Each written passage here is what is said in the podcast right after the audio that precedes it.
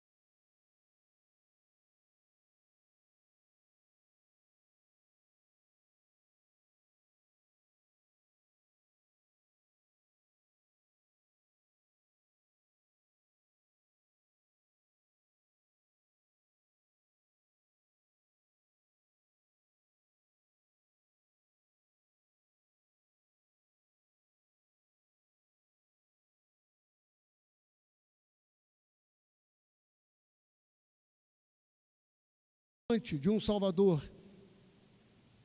que sabia a obra que foi destinada a ele e que ele voluntariamente cumpriu cabalmente. E isso me traz algo ao meu coração também, olhando esse jovem que tem toda uma trajetória. Primeiro, da responsabilidade que nós, como igreja, junto aos pais, de conduzi-los no caminho do Senhor mas também na nossa responsabilidade pessoal, assim como Jesus foi até o fim, não importa, irmãos, as circunstâncias, nós também temos que perseverar até o fim. Muitos o abandonaram. Se nós fôssemos fazer um cálculo rápido das multidões que foram alimentadas, 5 mil na primeira, só de homens, sem contar as mulheres, se nós fôssemos contar todos aqueles que seguiram a Jesus, todos aqueles que foram curados, e quando nós olhamos para a cruz, nós vemos somente um grupo de mulheres fiéis e um discípulo.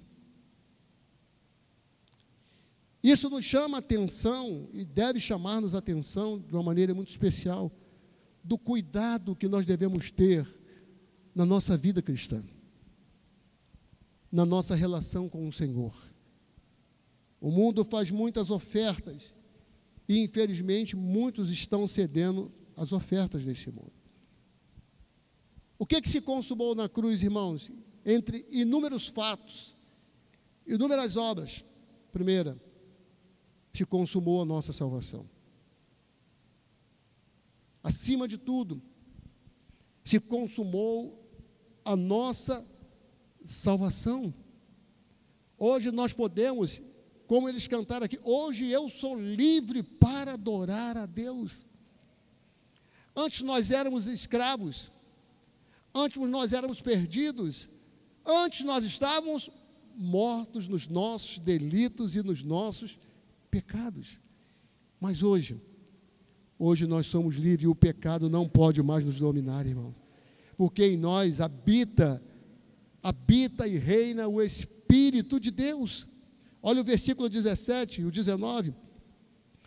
Tomaram ele, pois, a Jesus e ele próprio carregando a sua cruz em nosso lugar, saiu para o lugar chamado Calvário, Gólgota hebraico. O 18 diz: onde o crucificaram, e com ele, dois, um de cada lado, e Jesus no meio. É interessante quando nós olhamos o retrato da cruz, irmãos, é o retrato do mundo. Creem e os que não creem. Os que um dia serão salvos e aqueles que infelizmente não aceitaram a obra maravilhosa que o Senhor realizou. Por que tudo isso, irmãos?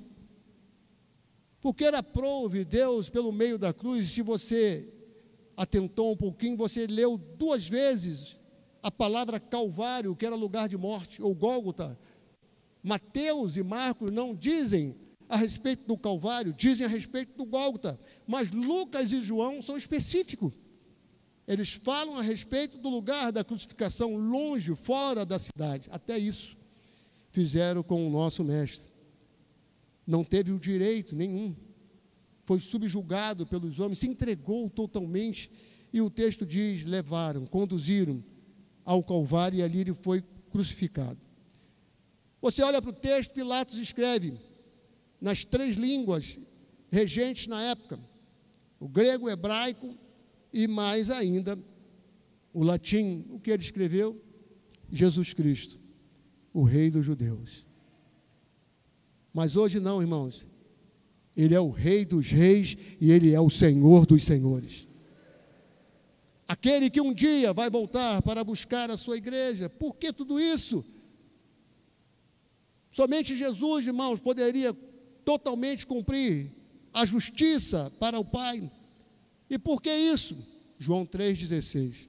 Porque Deus amou o mundo de tal maneira que deu o seu Filho unigênito, para que todo aquele que nele crê não pereça, mas tem a vida eterna. Aleluia. Aleluia. Você pode dar um glória a Deus por isso, irmão? Hoje o Senhor está nos preparando um dia para estar com Ele. E o texto não diz, você não diz, hoje você tem, hoje você já pode viver. Nossos irmãos estão em casa, talvez, vivendo esses dias de medo, de apreensão. Saiba, você tem um Senhor que morreu por você e Ele é a nossa força, Ele é a nossa fortaleza. Segunda coisa que esse texto nos ensina, irmãos, não somente a nossa salvação, Ele nos deu a nossa libertação. Fiquei pensando um, um pouquinho sobre isso quem eu era, quem Deus me tornou. O que eu fazia e vivia, o que Deus permite hoje que eu possa fazer. Obra de Deus, irmãos. Nada de valor em mim, nada de valor em nós. Tudo graça do Senhor que nos alcançou. Olha o versículo 25, por favor. Junto à cruz estavam a mãe de Jesus, a irmã dela, e Maria, mulher de Clopas, e Maria Madalena, vendo Jesus, sua mãe, e junto a ela o discípulo amado, disse: Mulher, mulher, eis aí o teu filho. Depois disse ao discípulo: Eis aí a tua mãe. Dessa hora em diante, o discípulo a tomou para casa. Depois, vendo Jesus que tudo estava consumado para se cumprir a Escritura, disse: Tenho sede. Estavam ali um vaso cheio de vinagre, embeberam de vinagre. Uma esponja fixando num caniço de sopo, lhe chegaram à boca. Quando, pois, Jesus tomou o vinagre, disse: Está consumado. E, inclinando a cabeça, rendeu o espírito. Chama atenção, irmãos. Cuidado de Jesus, até no momento máximo da sua dor, ele está preocupado com a sua mãe estar preocupado com aquela que cuidou, com aquela que foi para ele um instrumento maravilhoso enquanto ele esteve nesse mundo. E ela está ao pé da cruz. Mas muito mais que isso, a preocupação de Jesus, como ele tem preocupação com nós, com aquele discípulo que estava ao pé da cruz, sabendo tudo que ia e entendendo o coração sofredor do jovem João, o discípulo amado, que permaneceu firme. Meu irmão, minha irmã, isso nos traz um ensinamento. Primeiro, o cuidado que a gente tem que ter no nosso contexto de família. O cuidado que a gente tem que ter no contexto da nossa casa, pais e filhos, filhos e seus pais. Em nome de Jesus, nunca diga uma palavra contrária sobre o seu filho porque ele é um instrumento de bênção, ele é uma herança preciosa que Deus lhe deu. Mesmo que algumas coisas não estejam do jeito que você quer, diga sempre: Deus é Senhor e Ele vai abençoar a vida do meu filho. Deus é Senhor Ele vai mudar a condição. Talvez possa nem estar hoje na casa de Deus, mas você pode declarar diante do Senhor: o meu filho vai voltar pelos caminhos do Senhor. A preocupação de Jesus, e você vê a humanidade dele, tem sede. E o que é o ser humano oferece para ele, irmãos? Algo que pudesse, entre aspas, amenizar o sofrimento, que era o anestésico da época. Cuidado que a gente tem que ter, irmãos, para não aceitar nada que venha deste mundo que possa contaminar a nossa vida. Jesus disse: está consumado, a obra se realizou, e agora a plena salvação, a porta está aberta. Talvez você que vai assistir esse culto ou participar deste culto em horário, em outro horário, esteja afastado dos caminhos do Senhor. Meu irmão, é tempo de voltar. É tempo de voltar à igreja. É tempo de renovar o seu coração, assim como nós estamos aqui com todo cuidado. Deus quer renovar a sua igreja, nós temos orado por isso. Deus vai mudar a condição do nosso país, irmãos. Eu creio, creia nisso. Já está passando toda essa coisa, toda essa situação que nós estamos vivendo. Mas a gente não pode esquecer, e hoje, relembrando o sacrifício do nosso Salvador, nós temos que trazer essa máxima no nosso coração. Ele morreu para nos salvar, ele morreu para nos dar vida. Abre Isaías 53, por favor, eu já estou finalizando. Isaías 53.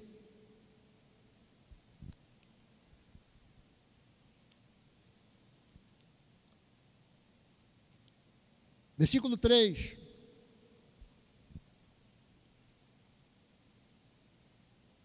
Isaías 53, versículo 3, retratando esse momento em que Jesus estaria passando na cruz, diz: era desprezado e o mais rejeitado entre os homens, homem de dores, que sabe o que é padecer, e como um de quem os homens esconde o rosto, era desprezado, e dele não fizemos caso. Você pode ler o versículo 4 comigo? Leia bem alto aí.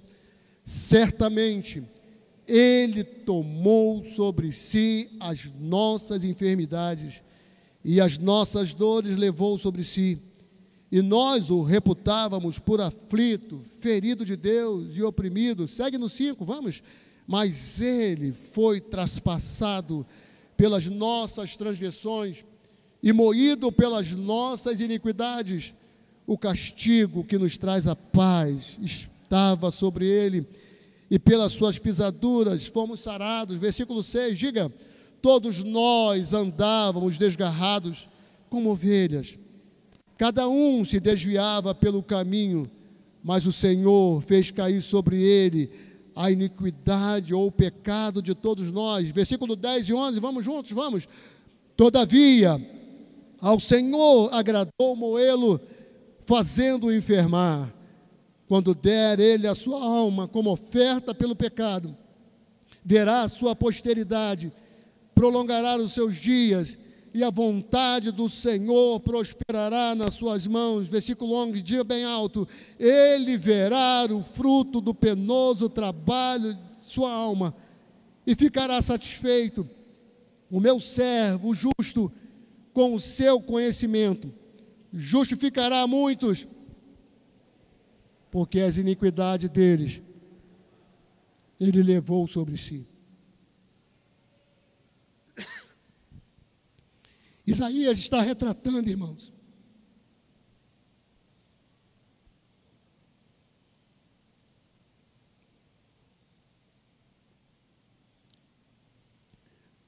Não há como nós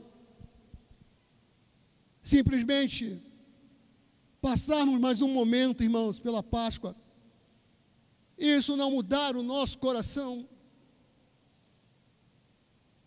e isso não mudar a nossa vida, não mudar o nosso viver, o alto preço que foi pago por nós.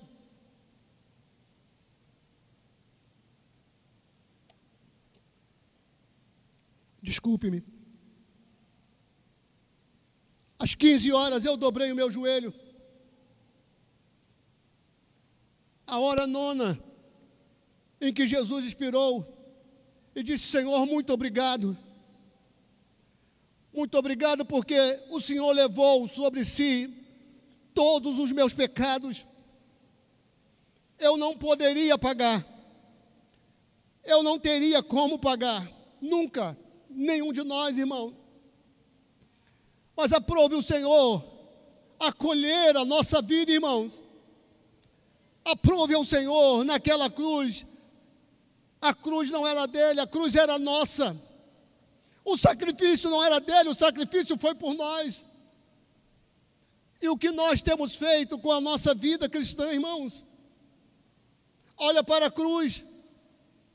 Olha quantos estão ao pé da cruz, de milhares e milhares, de inúmeras pessoas que foram abençoadas, foram curadas, foram alimentadas, viram a glória do Senhor. Importa que permaneçamos fiéis, irmãos. Importa que perseveremos, independente da circunstância. Jesus disse: Está consumado toda a obra. Tudo que o Pai me concedeu a realizar está consumado. E João está narrando, irmãos, não somente o sofrimento, mas o Senhor triunfante, aquele que triunfou sobre a morte, aquele que triunfou sobre o pecado, aquele que é a luz do mundo, aquele que é o Senhor de tudo, aquele que é o governador de todas as coisas. Um dia, irmãos, um dia, talvez você não possa, talvez contemplar isso da forma como as Escrituras nos mostram. Quem dera que se pudesse abrir o céu, descortinar para a gente um segundo, Um segundo da glória de Deus, irmãos, como Estevão viu, e a gente contemplar o Senhor à destra do Pai e ver a obra que Ele realizou, e um dia nós estaremos na presença dEle, irmãos. Que amor, que dor. Elas olhando o seu Salvador, sua mãe olhando o seu filho, mas aquele Senhor não estava subjugado, irmãos. Ele está como o Senhor da glória, mesmo numa cruz. Ele é o Senhor que nos vai trazer a vida um dia. E por último, Ele não só nos deu a libertação, a salvação, mas Ele promete que Ele vai voltar para buscar a sua igreja, irmãos. Essa é a maior promessa que está garantida para nós. Olha, por favor, o versículo 37.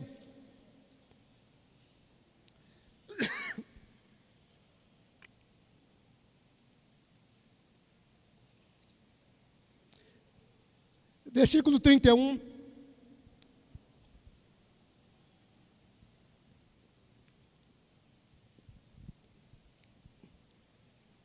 Está acontecendo, pastor? Estou emocionado, irmãos. Estou agradecido a Deus desde cedo. Quanto amor. O Calvário não foi um lugar de dor, foi um lugar do amor de Deus entregue pela, pela natureza humana, irmãos.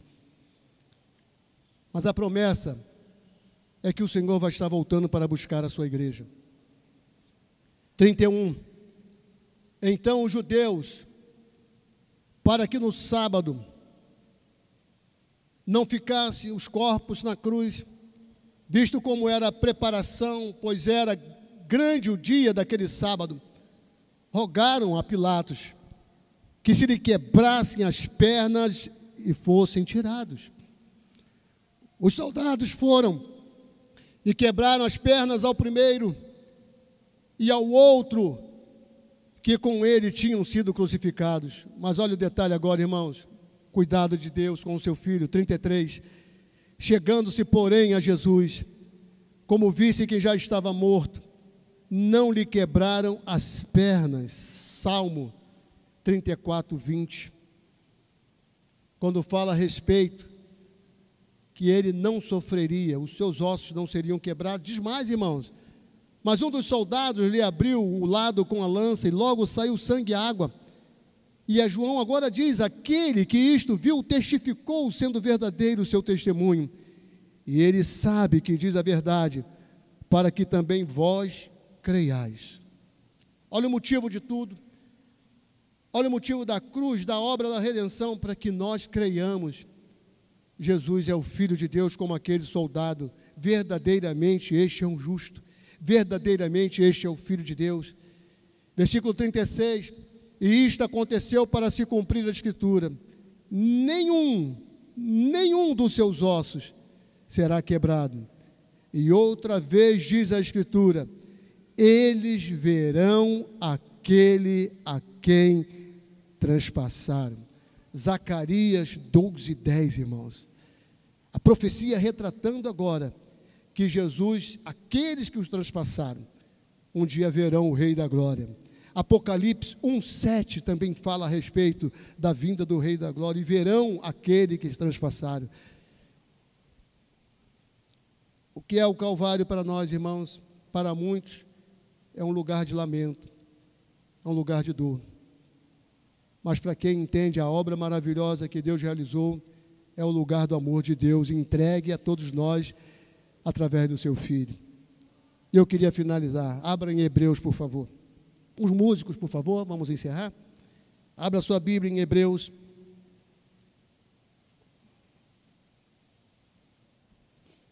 Hebreus capítulo 9, versículo 23. Se você puder mudar a sua posição, por favor, em relação à palavra de Deus, só os nossos jovens fiquem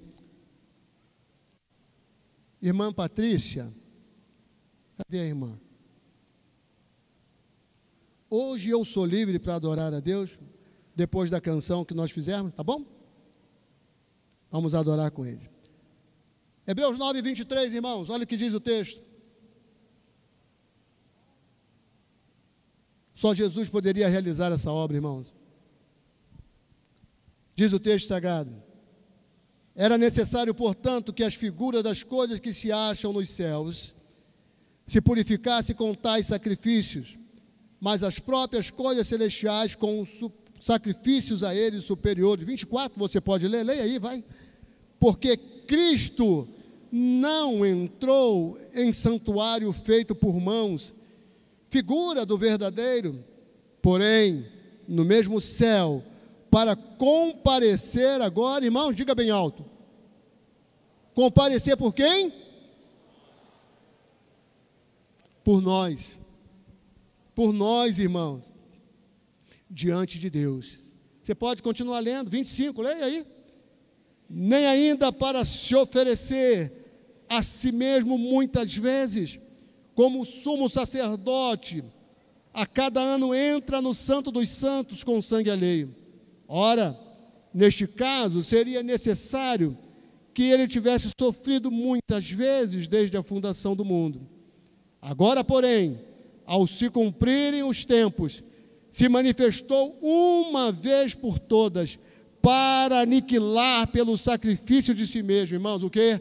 O pecado. Nenhum pecado Nenhum pecado, por pior que possa ser na nossa vida, irmãos, em Cristo nós recebemos o perdão dele. Mas agora olha o detalhe do versículo 27 e 28. Olha que coisa linda, irmãos. E o cuidado que a gente tem que ter. E assim, como aos homens está ordenado morrerem duas vezes, três vezes, quatro vezes. Está escrito isso? Morrer quantas vezes, irmãos? Uma só vez. Vindo depois disso o que, irmãos? Juízo. Mas olha o versículo 28, toma essa palavra sobre a sua vida. Assim também Cristo, tendo se oferecido uma vez para sempre, para tirar os pecados do mundo, aparecerá a segunda vez sem pecado. Aos que aguardam, aguardam o que, irmãos? a salvação. Libertação, salvação, promessa. Esse é o propósito, entre inúmeros propósitos de Deus no Calvário. Trazer a nós a segurança de que hoje nós estamos libertos, redimidos, lavados pelo sangue precioso do Cordeiro. Segundo, nos dá a garantia da nossa libertação.